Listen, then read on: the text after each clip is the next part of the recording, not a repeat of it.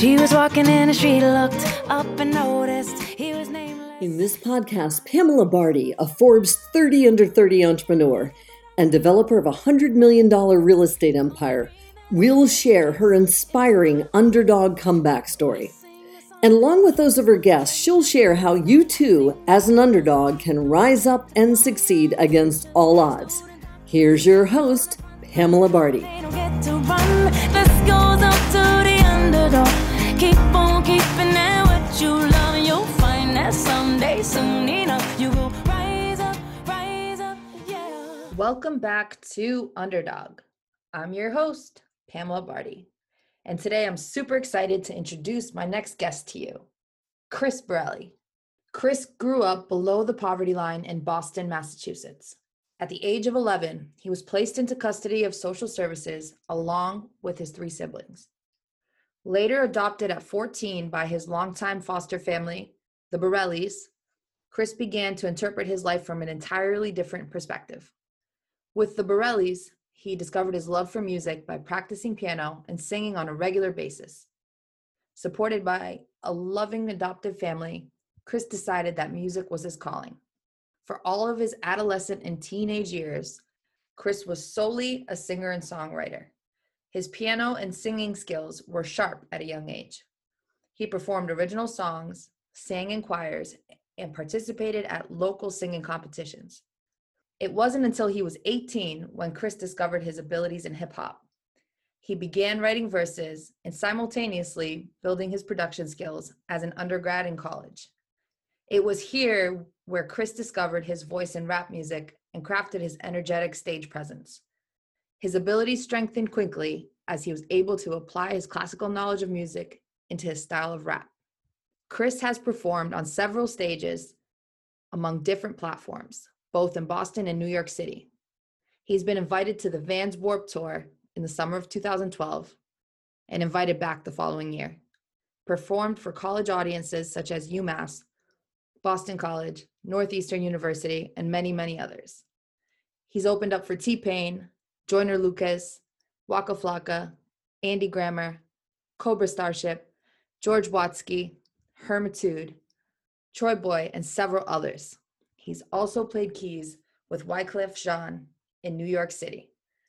At 27, Chris has acquired a moderate fan base and continues to perform and release various projects.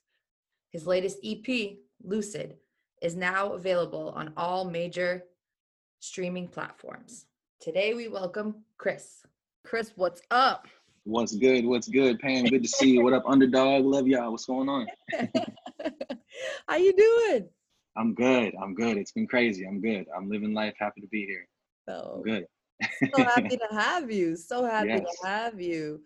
So, Chris, we go back to like Stonehills. uh, What it- we were just saying, like 11 years. Something like that. Yeah, it's been a good long time.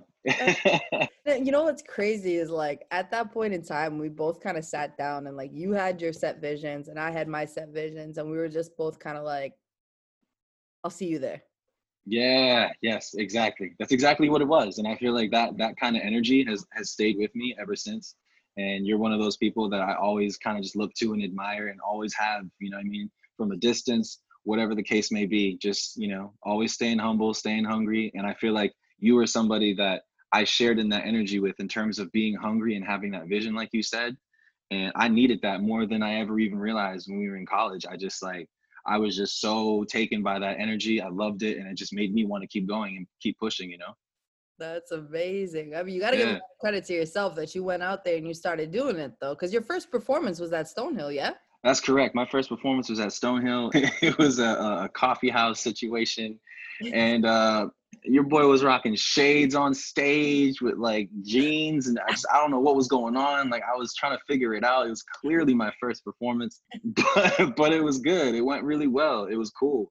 And, uh, you know, obviously I've grown a lot since then. And I like to think that I definitely have sharpened the blade uh, you know, being at Stonehill, you know, I, I really figured out who I was as an artist, or at least started to, and established, you know, some stage presence, some performance techniques, and things like that. It really was just like my training grounds to just like figure it out. But at the time it was also just like Stonehill was my whole world, as you probably can relate. Oh, yeah. Stonehill was the whole world. So, you know, at Stonehill I felt like a celebrity.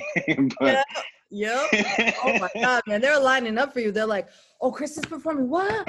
We gotta go. We gotta go. We're out. We're out." You know, and I'm like, "Yeah, you're Yeah. right. You're gonna go to that show." I remember you just kept elevating and elevating, and it was like, and I remember talking to you and saying like, "Please don't ever give up on this because I know you're gonna Mhm. make it big, right?" Mhm. Like, and I see that, and I continue to see that in you. So I'm like so excited to talk about all this today and sort of where you are with the music, how you got there, and sort of where you're going. So, what inspired you in, in the music world in the first place? Like, how did you get to be like, all right, I'm gonna perform at this coffee house? You know? Word. I mean, so music, the story for me, like it really goes back to when I was like 11 years old. And as you may or may not know, I was adopted when I was uh, 14. And so before I was adopted, I was a foster child and for about three years before that. And it was in that time when I met the, obviously came across the Borelli family and they had a, a piano in their, in their home. And I had never touched an instrument before, uh, before that time. And I remember just sitting down 11 years old, just started plucking away at the piano and just being like, yo, I, I kind of like this. and uh, I, I made it a thing and I just, I kind of just basically established this really natural sort of love and, and obsession for it really. Over time i just basically started playing the piano teaching myself how to play basically. I played it like a video game like that was my video game was the piano. I couldn't stop. And it was just as much about learning the piano as it was discovering my love for music. Like that's really what it was at that point in time. And uh, i like to say that music sort of saved my life in that way because i was coming from a pretty tough situation back at home uh, with my family and whatnot. And uh, there was just a lot of uh, drugs and alcohol abuse and things like that, and a lot of things that my family has recovered from since then in a very beautiful way. But at the time, uh, it was a struggle. It was tough, and so piano and, and music was was my outlet, and it was my only way through it. Um, and and that was my introduction to music. So you take that energy and you carry that through. It, it never changed. So in terms of why it, and how it became a thing for me, it literally saved my life. I could have ended up in so many different places if it wasn't piano. It could have been a whole number of different things that could have been completely to my detriment. I had clearly an energy towards something, you know what I mean? Like I had a lot of love and energy to give to something and I didn't know what it was at the time. And it just so happened to be music and it started with piano. So yeah, it's you know, fast forward to college, basically, you know, I, I had uh, taken some lessons for a couple years, but I'm mostly self-taught and then it was college when I basically started to learn how to produce and and write hip hop songs and uh, mix and master and all that stuff. It all sort of came to me at Stonehill College. Yeah, I, I recorded my first rap song in college. I wrote my first verse in college. I, I did all that uh, in college. Is really when it all went down. That's so insane because you Yeah. you listen to your music and you're like, there like he made this beat and he's also singing and rapping on this beat. And it's like, do people ask you if you went to Berklee? Oh the- Yeah, actually.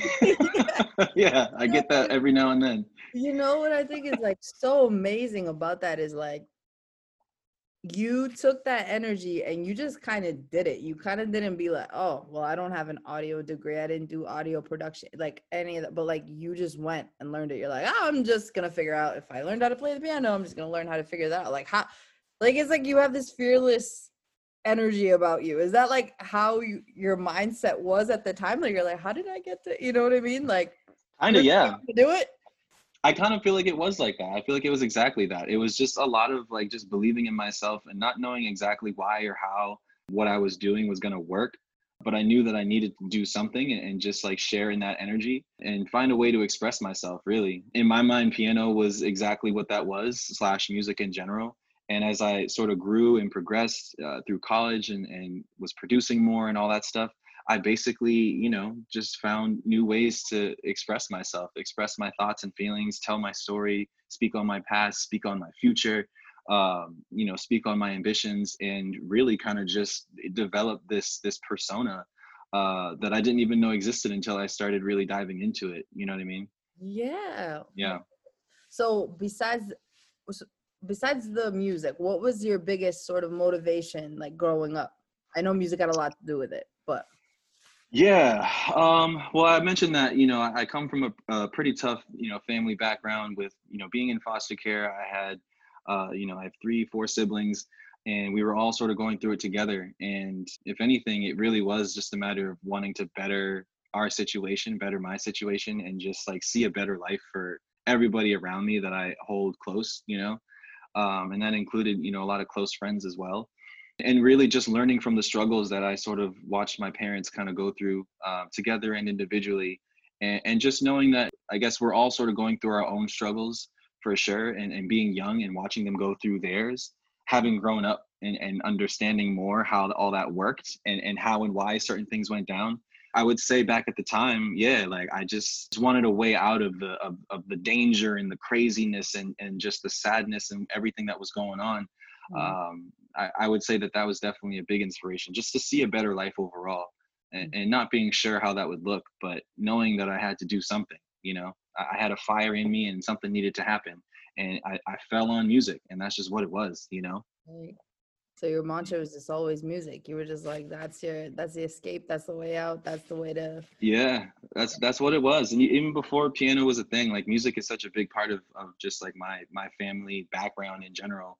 I grew up on Marvin Gaye and Prince and, mm-hmm. and Berry Gordy and all that stuff. Barry White too, even like a, a lot of the classics. My parents were, very big into music and um, you know they weren't necessarily musicians themselves or artists or anything but we always had jams bumping in the apartment all the time and so music has always just kind of been flowing through me in different ways uh, and i would say that it really has sort of helped even before i sort of picked it up myself it was great to just like always have music a part of me in some way you know yeah yeah that's so dope because i re- like it, music's a huge part of me too and i mean that's yeah. really how you and i met in the first place was hip-hop right right? Like, yeah.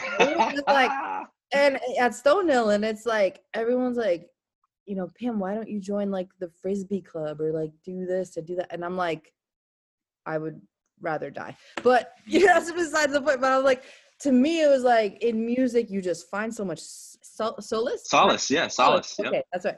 You know, mm-hmm. and it's like for me, it was always like within the like the stressful times of my life, what I do, and even to this day, and I don't care how many millions I get to, if I get to billionaires, I don't care what it is.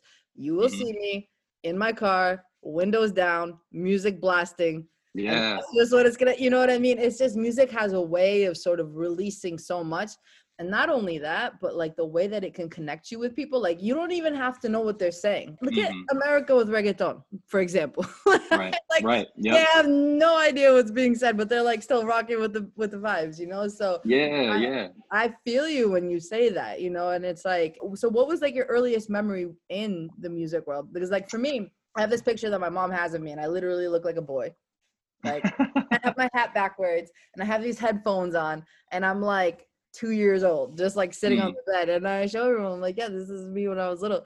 And everyone's like, that looks like a boy, but okay, you know. And my mom used to tell me that. And I, what I didn't know was like my mom told me that it when I was in her stomach, that she um, used to put headphones on her belly, and I mm. never knew that and I was like, that's crazy. No wonder I have like an affinity for music because I just like that's my escape. Like that's my stress reliever. People are like, how do you stay wow. safe? I'm like that's literally the the thing. I just blast and I just I don't know. The whole world just kind of goes silent, and I I feel like you've got that kind of too too. If I'm yeah, absolutely.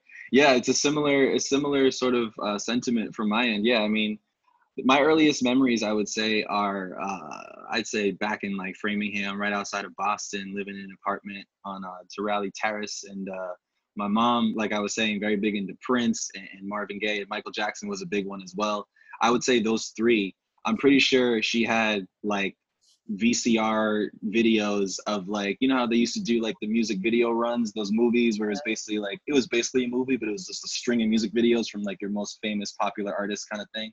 Mm. Uh, so my mom had like the Michael Jackson tape and like the Marvin Gaye tape, and like would be bumping those like every day, every morning, all night, all day, uh, and just like singing to it, and just like we always were just kind of there, soaking it in, whether we liked it or not. uh, and then my dad was always, uh, you know, he was a big Tupac fan and hip hop, and was just way more in that sort of world. So between the two, is just like it's everything that I sort of am today. Um, I was um, just gonna say that. I'm like, you are like like the Tupac energy, but then you also got like the smooth classic energy at the same time, like combined into one. So now it all makes sense. I have. I'm actually just realizing that as we speak. well that's kind of crazy you know like, Yeah. like and it's crazy how as a child like things in your identity can develop and you just never know like it literally has shaped your music career and what you do Yeah. now which is amazing oh my god Absolutely. getting into the music and all this stuff and you mentioned that you've been through a lot of things a lot of different struggles and stuff like that so what was like the one thing was it that sort of kept you going besides music was it like an inspiration you know because there's always people listening that everyone's going through something right Mhm. and it's like how in your experience can you guide them to get past like the hump Mhm. you know of when grown up because i know you mentioned that, that was a tough part for you Right. Just never know who's listening and might be going through the same thing or know somebody who who is you know Yeah, no, absolutely. Honestly, um, yeah, I have to give a lot of credit uh, to uh, the Ron Burton Training Village and the Burton family. Um, I don't know how much you and I spoke about this when we were in college. Probably not a whole lot, but uh, basically, the Ron Burton Training Village is a is a really special place. In short, it's a camp, a sports camp, but it's so much more than that. Uh, it's basically like a, a five week overnight program run by an incredible, incredible, beautiful family. And basically, they take in inner city kids uh, from all over the all over the country, really, for a, about a month, like I was saying, and basically nurture us, mentor us physically, spiritually, mentally. It's unlike anything most people have ever really heard of. that was Uh, I- amazing i, want to know about Yeah, it it is incredible. It is incredible. It's the actual facility is out in Western Massachusetts, Hubbardston, Mass. And when I talk about my upbringing, when I talk about you know my inspirations or just how I powered through things and and and whatever else, I have to give credit to to the Ron Burton Training Village. Um, yeah, it, you know every single day we were getting up at 4:30 in the morning. We were running seven miles. Uh, we we our whole days consisted of various drills and activities. Um, there was music. Uh, I was uh, the co-music director for a long time uh, when I was there, um, and it was all basically one big homage slash, you know, uh, fulfilling the dream of Ron Burton Sr., who started the camp back uh, in 1985, and he was a running back on the Patriots in the 60s. And long story short, he wanted to start a camp for inner city kids to get better and just better themselves because that's who he was. He grew up in Ohio. Uh, his nickname was nothing. That was literally what they used to call him. He wasn't fast. He was he wasn't couldn't really figure things out on, on the field. Football was his game. Uh, no one gave him a chance. But then one day somebody did, and, and long story short, he ended up you know being on the Patriots, became um, you know quite the businessman, uh, and really just changed a whole lot of lives. So his camp was basically uh, his way of giving back everything that he had ever sort of received on his end. Um, he passed away in 2003, rest in peace. But since then, uh, his five kids have, um, you know, taken the torch a long way, and even before that. Um, and the camp is still going strong today, despite uh, all the circumstances. Um, but yeah, shout out to the Burton family. Shout out to the Ron Burton Training Village. Uh, they have absolutely had a huge hand in making me who I am today. So, to, to all to answer your question, um, when it comes to just tough times and things like that like every summer i'd be at the camp and you know it was it was also a very religious camp as well so we were very into the bible and scriptures and things like that and a lot of that stuff you know whether you were religious or not it just was inspirational and motivational and i learned so much about how to just power through things because we were going through so much being at the camp it was a struggle in its own way but it was on purpose and it was run by really loving nurturing just beautiful people uh, but it was difficult on purpose and we all came out as as brothers in a way that you know i, I couldn't like i said I, I don't know if anybody's ever heard of anything like it yeah i have to credit a lot of it to that i have to i have to and anybody from the camp watching listening you know the vibes amazing. That just like takes Yeah. me back to when I was in high school. It was like my transformational trips that I took. And you never think that service trips like really make this much of an impact, but like honest to God, they do. You know, Mm. like those group Right. trips that they take you, like service trips that I went to DR and was building houses there and saw like a family of 12 sleeping on a full size bed and still being the happiest people in the whole wide world. And then you come here and like everyone's complaining because their Wi-Fi like doesn't work. You know, like it's Mm. it, it puts life in perspective in such a way that like hold it like you're blessed you know you're Yeah. blessed so it's like these so this experiences like these that kind of take you out of your regular element and they they challenge you you know so i i just think Right. it's fascinating i think that's fascinating and it seems like you you're still involved because i know you've posted about it because now that you said the name i know you've posted about it in the past yeah and you, I volunteered there a few times too Uh, yeah, like basically when I got to like college years, um, I was sort of just like working there uh, during the summers as like staff, basically. Um, and, and, and I was compensated for it. Um, since then, since I graduated college, I haven't been back for any volunteer work or anything like that because I've just been working full time now, and you know how it is. New York now, Uh, yeah, too. Yeah. Yes. um, but I'm very much affiliated still in the sense that I, you know I'm still um, you know close with the Burton family, and uh, I, I consider them you know fathers to me. There's four boys, uh, one girl, and yeah, no, they're they're incredible people, just incredible people. So I am still affiliated for sure. That's awesome. So like what's like the number one takeaway that you had from that camp? Oh wow! I mean, after what 11, 12, 13 years of camp, I would say. Uh, um, There's a lot I well, know. No, no, no. It's okay because you know a lot of it. There was always like a uh, like a theme every single summer that they would go by, and the one theme that has always resonated with me ever since. Every single summer it was always different, but the one theme that always resonated with me was not without a struggle, and that was a, a theme that um, Paul Burton pieced together. Paul Burton is a, a newscaster, journalist, uh, WBZ in Boston, and um, he's also a, a reverend, um, an ordained like reverend and he was very responsible for like bible studies and things like that and was you know extremely motivational and inspirational in that way. And he kind of led sort of the, the, the bible teachings and the scriptures and things like that um, among others as well. But uh, that one theme that he presented to us that one year i feel like is the one that stuck out to me you know over a decade later. It still works. It still applies to this day not without a struggle. It's if anything that's a mantra that i've been able to sort of subconsciously internalize just to get me through whatever you know what i mean? Because yeah like any kind of greatness any kind of success comes not without a struggle you know? At least in my life that's how it's gone. Um, but when you can internalize that and just like keep that in your heart and in your mind at all times like it's just for me it's just been extremely motivational. It's been that little boost of energy to keep me going. It's Yeah. supposed to be hard you know what i mean? It's Yep. supposed to not be easy but there's always like blessings on the other side you know what i mean that are that make it all worth it you know Oh, 1000%. I completely agree with that. No struggle, no progress. That's what it is. that's right You know, right that was Henry Thevenin.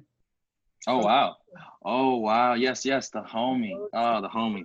No struggle, no progress. And God bless him up there. I know Yes, he's watching, rest in but, peace. but it's so true though. You know what I mean? And it's like people when they when they face struggle, they feel like they shut down. And it's like, no, no, no, no. This is like part of the process. The best quote I ever read that really helped me throughout my years has been diamonds are not built without pressure.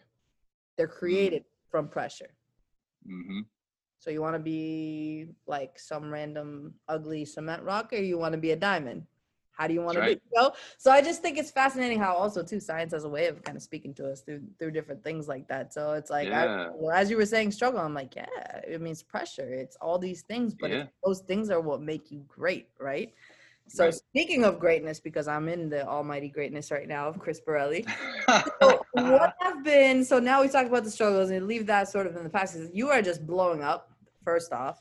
And i just see you continuing to rise higher and higher and just stepping in your power more and more as we've seen throughout the years. Like i've said before we've always seen each other right? Even since it's been seven years out of college we've always just been like it's been like the hat off to each other every time in social media. Yeah. like i know you know what i mean you know? And it's like Absolutely. i'm so happy to see you keep going and like keep crushing and just taking your skills to like a whole new level and like moving to Mhm. new york now i think that's a huge thing for you. I mean you've been there three years already. I can't believe that. So what have been in like your career? What have been some of your biggest like aha moments or your favorite moments in your career? Because you started at stonehill in the coffee house and you've done some Right. pretty amazing things. I know you're humble. This is why i'm asking you because you would never talk about it if i don't. I know, I know. You know how to get it out of me. Uh, no, yeah, no. There's been a couple, couple really good highlights. I mean, I think shortly after college, uh, shortly after I graduated, Stonehill had me back uh, to open for T Pain and, and Waka Flocka, which was Oh, wild. yeah i remember that that was crazy. That was crazy. So that's it for part A of my interview with Chris.